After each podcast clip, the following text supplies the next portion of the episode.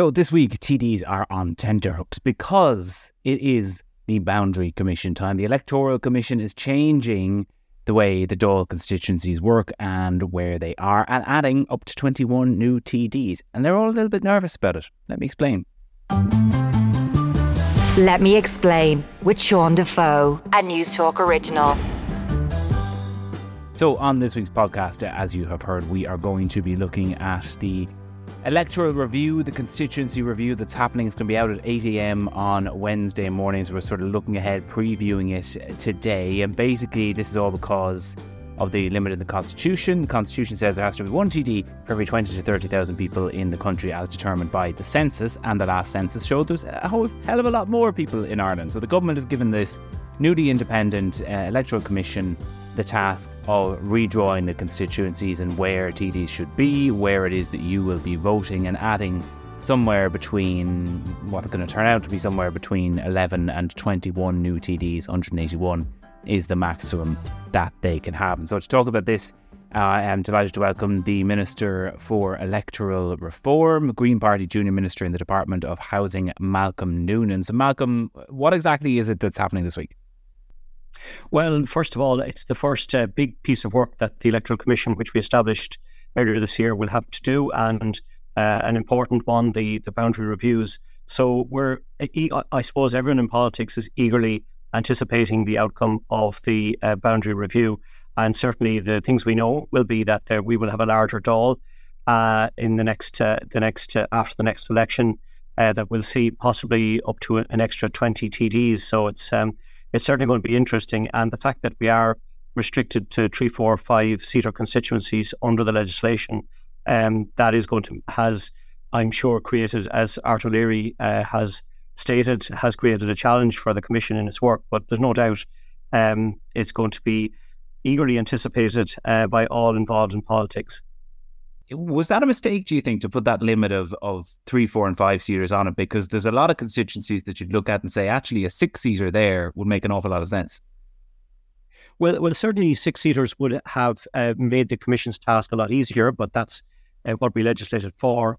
And uh, my I, my own view, in ter- you know, and I would say I would say this as a member of a smaller party that six seater multi seat constituencies uh, certainly favour smaller parties and favour the diversity and and would uh, lead to greater diversity in our political system, uh, where three largely three four seaters uh, will uh, favour the larger parties, and that's we've known that uh, throughout um, our history. So I think there's no doubt that um, it is uh, you know what I'd like to see over time is a much more diverse uh, Dáil. It's certainly not representative of the people who live in Ireland right now, and you know it's it's not uh, I suppose, supportive of um, bringing minority candidates forward. I think the Commission has a, a larger role to do in the education and awareness uh, part of its work and the research part of its work to encourage minorities to participate in our electoral system. But that also brings in onus on political parties to ensure that they are bringing people through uh, who are from minority backgrounds. Mm. Is that a worry for you, not only as a small party TD, but as a, a government Donegal TD, and maybe the part of Kenny split into two, three seaters? That would favour a party that's getting a large vote like Sinn Féin in the way it favoured Fianna Fáil in the past. Well, well, certainly. I mean, it, it's an independent commission. It, it carries out its work uh, completely free of of the political uh, inter- interference. So I think uh, the outcome of the next election, based on on this boundary review, will most likely mitig- uh, favour parties uh, such as Sinn Féin, and but also I think the other two big political parties. So there's no doubt um, that um, it it will create a challenge for smaller parties uh, to get elected. I mean, I, am elected here out of a five-seater constituency. I was last elected. I was probably uh, elected on pos- possibly the lowest first preference vote in the country. So you know, I think if someone uh, like myself can get elected in a, in a five-seater constituency from a small political party, that shows that there's a robustness there in our political system that um, is is good for politics, and it's reflective of our PR system as people vote down the card on on a ballot paper.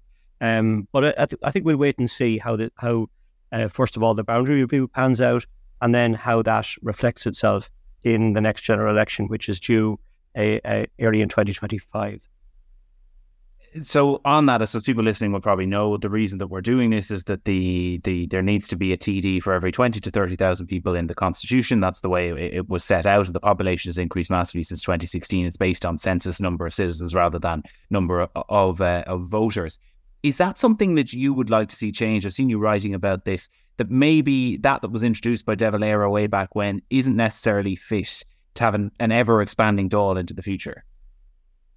Yeah, I, I, think again going back to what um, uh, has said that our country is is uh, increasing in population by two TDs a year. So we've had a massive explosion in, in population over the last number of years, and certainly from De Valera's time when it was in, initially anticipated, we had a very low uh, population in Ireland, and uh, now we're facing a situation where we're going to possibly have a Dáil size of 182 TDs. That will continue to increase exponentially as the population increases. And I would be of the view that we should uh, task the Commission with looking at how we might cap, uh, look at other jurisdictions and how we might possibly cap the, the number of TDs in our Dáil uh, to make it certainly to, uh, and, and look again at, at the multi seat, six seater constituencies that would hopefully bring about a more diverse Dáil, but also uh, remove that parish pump element where our, our, many of our TDs are acting like local councillors and uh, dealing with issues that really they sh- you know I think they should be left out with uh, independently. And uh, and I, then again I, I would think that we would get um, a legislator over time that would be focused on national issues uh, with a, a, ceiling on on the number of TDs in the Dáil. And hopefully then over time uh, start seeing people elected through our political system that are from more diverse backgrounds from traveller backgrounds from ethnic minority backgrounds. Again much more reflective of, of a diverse Ireland. And we look at the representation of women. We've had a, a again a, a, very welcome increase in the representation of women in the 33rd Dáil, but it's still woefully low by European standards. And I do think that um, the Commission has a, a, really important role to play in, in both sides in terms of the promotion of of, um, of participation in politics. But secondly, uh, I would like to see it have that that role, that added role in looking at other jurisdictions and how we might look at, at possibly a cap on our Dáil size. What would you think would be your fair number? Is 180, is 160 or in around that? Yeah, I, I think in, in, in writing about it uh, today, I, I suggested one, 160. Um, again, you know, that, that would be down to an independent piece of research, but that's, you know, the current Dáil is, I think, is a good a good size in terms of its numbers numerically. Um, population will continue to increase. We certainly don't want a situation where, you know, the UK, where it's you know, that, you know, that first past the post system, that distance that uh, the electorate have, that voters have from their politicians uh, has become a, a, huge gulf. I think, you know, one thing that's good about our democracy is that uh, people can still approach their TDs or their ministers and, and have that, uh, those conversations with them. Um, but I do think that uh, we need more focus. Uh, you know, democracy is under threat right across the world. And we're fortunate in Ireland that we have a robust democracy and we have a good democratic system and I would like to see that strengthened. That's the role of the Commission. Would you be in favour of, uh, I forget is the name, a list system or a panel system? They have it in some countries whereby you elect a certain amount of people on just a, a free run selected by parties.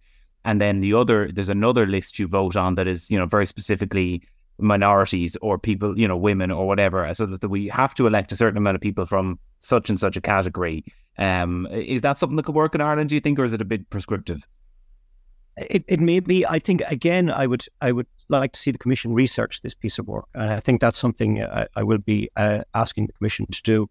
Um, I think we, we do need to look right across at other jurisdictions how it works well. Secondly, I mean, I, I, I would be of the view that we, you know, we removed a tier of local government back in 2014 that I think was was uh, not uh, good for our democracy, and I, you know, I do think that um, we we need to look at the strength of local government as well and that would, uh, uh, you know, address some of the issues that we're seeing reflective in our Dáil, where a lot of the issues being raised by, by deputies are really local issues that should be dealt with at a local level by councillors. So I'd, I'd like to see a, a strengthening, bottom up strengthening of local government, and then look asking the Commission to look at how um, our, our in, into the future as our population increases and the increased diversity in our population uh, is taking place, that how we could strengthen our democracy uh, from what it currently is and looking at the, at the, uh, the report that's going to be uh, uh, released on Wednesday, um, what how better can we use our democratic system to see it become much more representative than it currently is. Finally, then, Malcolm, I said the most important question for last. Is it finally time that Ferrybank and the surrounding areas were brought into their national home in Waterford, and Waterford is given a five seater in this uh, in this redraw? We'll pass around. I, um, I would say, I, I again, the, the, commission will see this. Um, we've had a, a there's been a, a long running battle. I do think critically important, and going back to that issue of local government, that local authorities, uh, where there are issues around boundaries, that they work collaboratively together for the communities that they represent, and whether uh, Ferrybank is included in Waterford in a, in a future review, or that we, um, uh, you know, that it stays within within Kilkenny. Um, I do think that it's critically important that local authorities uh, work on a, on a regional basis uh, for the betterment of their communities. Okay, Malcolm Noonan, the Junior Minister for Electoral Reform in Ireland. Thanks a million for that. And now, our second guest is somebody who's been on the wrong side of boundary commissions in the past. It is the former Fine Gael TD, Noel Rock. Noel, thanks for, for joining me. Thanks for having me. So yeah, look, remind us your situation. 2016, obviously you. So you were um, you were first elected to the Dáil. Was 16 your first time? or Was 11 your first time? So 2016, I, I was first elected to the Dáil uh, against the odds. Um, my party, Fine Gael, had lost a good few seats on that day, uh, but we managed to uh, run against the tide and uh, and win a seat in a part of the world where we hadn't won a seat in over 20 years at that stage. Um, so then the boundaries were shifted thereafter in line with the census. Uh, and in the 2020 election, I lost out uh, quite narrowly, um, but purely as a consequence of the boundaries having shifted, where my main base of Drumcondra and Glasnevin were taken from one constituency and put into a different constituency. And that is a fate that could be facing, uh, whether they know it or not, several of our current politicians uh, right now. And the report is compiled. It is sitting somewhere on someone's desk in a drawer, ready to go and will be released on Wednesday and will decide the fate of either future, current, or indeed soon to be past politicians. Because you were, uh, to say you were very close is, you know, is an understatement. It was a battle really between you and Paul McAuliffe for the final seat in, in 2020. And I think there was only less than 400 votes between you on the first count. And really, right up until uh, right up until the end, it was it was close enough. So that's what two thousand odd votes in that area literally was the difference. It was the, it was your, seat versus you being no longer employed. Yeah, so um, the the fourteen hundred votes that were reallocated from, uh, if you like, uh, Dublin Northwest uh, to another constituency um, was definitely the difference for me in terms of being elected or not being elected. Um, and and that'll happen across the map, I suspect. Um, you know, every every marginal seat is always held very tentatively. And even if you lose a single housing estate in a map redraw, that can start to have real and profound implications for the likelihood of you holding your seat. So when it gets to the scale of losing in a rural context, maybe an entire town, or in some cases, maybe a constituency being suddenly cut in half, um, that obviously has massive and wide ranging implications. And for you, then, how did that feel at the time? Because it's it's not necessarily any reflection on your work as a TD in the area. You still got quite a solid vote, uh, which wasn't massively different based on the parts of the constituency that were still in the constituency, even on a, a not a great day for Fine Gael. So it must have been quite a kick in the teeth because it, it, wasn't necessarily anything you did wrong, but some civil servant in Mandarin somewhere redrawing a line. It's always a a difficult one to grapple with. I mean, on an apples for apples basis, in the areas that we kept in, in my constituency, I actually did better. Even on a day where, where Fine Gael was doing worse, uh, I managed to improve my vote within the geographic areas that that I kept. Um, but it's always obviously a difficult thing to grapple with the idea that at a stroke of a pen, um, your votes, uh, your community, indeed uh, where I lived was drawn out of my own constituency. Hmm. Um, that's always a kind of a difficult thing, I suppose, um, for a politician to grapple with. But look, that's life. Uh, the boundaries have to be drawn somewhere. Um, you know, this is going to Wednesday is going to see a big set of changes in order to accommodate uh, additional TDs. We don't know exactly how many. People are saying around a dozen, give or take. Um, and accordingly, um, some people are going to gain in that, and some people are going to inevitably lose in that. And I suppose from my perspective, it's just always worth highlighting that when people hear 12 more TDs, they think, oh, well, it must be easier to get elected now. That isn't necessarily the case. It depends how you slice the pie. Mm. And so, how will your colleagues, and indeed, how did you feel ahead of the one that was in 2017, the, the redraw then? Like, how do you feel in the run up to it when you, you just don't know, particularly now when it's the Electoral Commission, which is completely independent of government? It, yep. I know as a journalist, it's not leaking. Uh, politicians I was speaking to, they're not hearing anything about what is their future employment prospects. It'd be something I'd be really keen to emphasize how completely independent it is. Um, people to this day assume that I have some inside track on what's coming up in the boundary redraw. That isn't the case.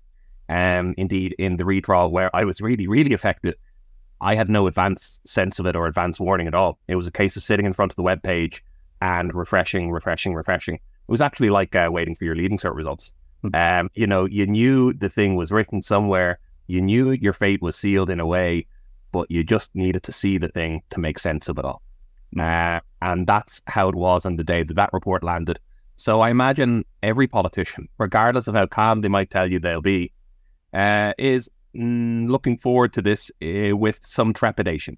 Um, because until you know what map or what constituency you're going to be contesting for the next election, you could end up with uh, just a bad bounce of the ball. And suddenly, through no fault of your own, uh, it doesn't matter how hard you work, um, you're up against it. And instead of running on a flat track, uh, you're suddenly running very much uphill.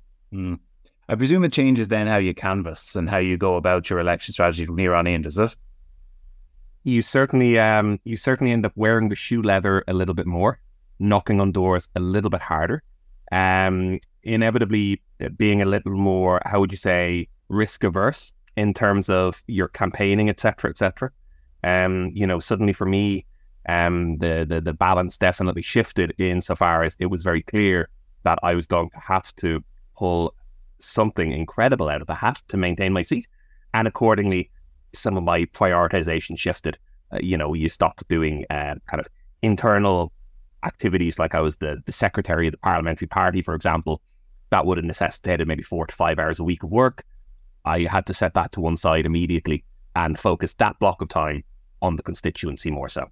Um, so yeah, inevitably it will kind of change. I think um, people's workflow if they find that suddenly they go from thinking they have a safe seat to maybe not having a safe seat. Yeah. Uh, and it will change as well where people run. We've seen before Frankie Feighan is the, the prime example. Obviously, his, his hometown of Boyle moving into the Sligo Leitrim constituency last time out. He moved entirely. It'll probably happen as well this time, accepting that we know nothing, as we've said already, or we, we, we have best informed speculation. What do you think is going to happen, particularly in that North Dublin area um, where Fingal looks that something is going to happen, have to happen in Fingal, something fairly sizable, and that will no doubt have a knock on impact. Yeah, it certainly will. Um, in North Dublin, it's clear that because of population growth, significant changes have to happen. That's the starting point at which we can assess this. Uh, from there, the building blocks as to what exactly happens or what flavour of change that is are particularly unclear. Uh, what we do know is that most of the growth in Dublin is focused outside that M50 beltway. So you will see constituencies like Fingal, um, prospectively Dublin West, Dublin Midwest, Dublin Rathdown, Laoghaire, and Dublin Southwest change somewhat or possibly significantly because of those population shifts therein. If you like the the inside the M50 Dublin, less subject to change. So accordingly, I imagine you will see uh, relatively less constituency change though of course that remains to be seen, and there is such a thing as the curse of the commentator. So mm. if I have a five seat constituency in Dublin Northwest uh, upon the uh, upon the opening of the report on Wednesday, don't uh, hold it against me. Noel, thank you very much for joining us, the former Fine Gael TD for Dublin Northwest, who was um caught out, I suppose, foot to the sword because of the last commission review. Going to be really interesting to see the way this falls now on Wednesday morning. They can do up to 21. I've been looking through all the different constituencies and looking through the census data because, yes, I just, I am that nerdy. If an election is like Christmas and a budget is like a birthday, don't know where this falls. Maybe it's like Easter. Is it like getting an Easter egg? Maybe just some sort of little present for journalists because it's going to give us days of pouring over and go, oh, well, a thousand votes are gone from that town in Sligo, Leitrim to Roscommon, Galway. What is that going to mean? You know, all this nerdy stuff. But it is actually quite important because this will definitely affect the next election, even if you think about it with the, the number of constituencies they recommend. So if we get a lot of rural constituencies going from five seats down to three seats, that gives a real advantage to big parties, to the establishment parties. It's a lot easier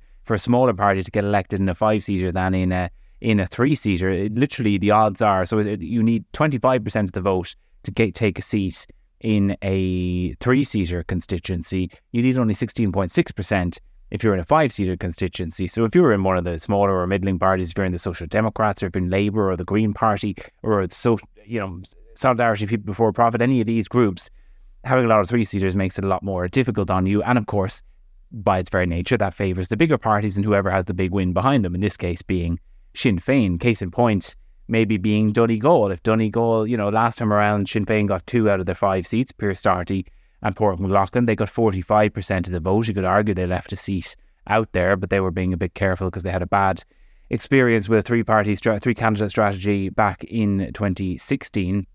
But if that goes from being a five seater to two three seaters and Sinn Féin keep or improve on their 45%, then suddenly their chances of winning three seats actually becomes a chance of winning four seats. And it's those little margins, those little differences that will be the difference when it comes to forming the next government. Because Sinn Féin, even though they are riding way high in the polls, if they want to be in touching distance of forming the next government and leading the next government, they probably need to double their seats, like at least. The majority in the next Dáil, if this goes to 180 ish, is going to be 90 seats. And at the moment, Sinn Féin have 36. You know, they are way off. They're going to need to at least be in the low 70s to have any hope of putting a coalition together. Uh, looking ahead, if you're wondering what's going to happen to your constituency, I think it's probably going to be four, five, four to six extra seats, I would say, in Dublin, all depending on what happens in Fingal. That's going to be the real big redraw. Probably two extra seats in Cork. I would hmm. maybe say three at a push. There's an argument for one in the city and sort of one in the county, Cork East as well, over the population balance as are both Cork North Central and South Central, but still probably only one TD between the two of them. You've got all those ones that are probably going to split or could well split from five seaters, one five seater to two three seaters in Donegal and Kerry and Tip and Carlow Kilkenny and Laois Offaly, Longford Westmeath. You can see all of them changing. Um, it, interesting one would be Wick, Wick, Wicklow and Wexford, there is one extra seat between the two of those. They're both five seaters at the minute. So how they draw that up, I don't know, especially given Wicklow's population really skews towards the north of the county and a really weird situation where five, all five of the TDs in Wicklow are from Bray and Greystones. They're they're from those two towns up the north. So will they maybe do a North Wicklow, combine North Wexford and South Wicklow into a new constituency and then do a South Wexford? Possible, I don't know probably some extra TDs in the commuter belt, Kildare North, definitely. Um, Louth and Meath is a weird one. Louth is a full five seater and needs, you know, needs to either lose a bit or to be split. But then a lot of Meath is actually in Louth. So could you take some of that Meath out to reduce the number of people in Louth, put it into Meath East, give them an extra TD up to four or even up to five? Uh, other places, Westmeath, um, Longford Westmeath needs an extra TD either between that and Meath West. The sort of a value for one needs to be a new TD for Galway. Galway split over three constituencies. Weirdly, at the minute, it's Galway West, Galway East, and Roscommon Galway. They could perhaps pull bits of Galway West and Roscommon Galway into Galway East and make that a a bigger constituency, a four seater, and that gives you an extra one. O- overall, look, a lot of changes, a lot of tinkering going to happen around the edges of, of where you vote and where you vote may change after Wednesday, You could be in a new constituency entirely. I reckon 17 or 18 is where they'll land on instead of 21. I think that's probably the most logical figure. But look, who knows? What do I know? The politicians don't know either. It's all in a report. It's probably printed somewhere. It's probably sitting in a back room now, as Noel Rock said, waiting to be given out on Wednesday morning. And that, well, that's when the fun will begin. Uh, thanks million for listening. This week's bonus episode to get into political nerddom a little bit. We might update later on in the week with after this constituency review. But if not, but you'll have plenty of coverage on Newstalk. I'll be on the Pat Kenny show on Wednesday morning talking about it and others throughout the week. Sean Defoe presenting this particular episode, and we've got a fun one for you later on this week about the biggest ever hunt for Loch, the Loch Ness monster. Big jump from constituency reviews to Loch Ness monsters. That's what you get, and let me explain. It's a little bit of everything. Talk to you then.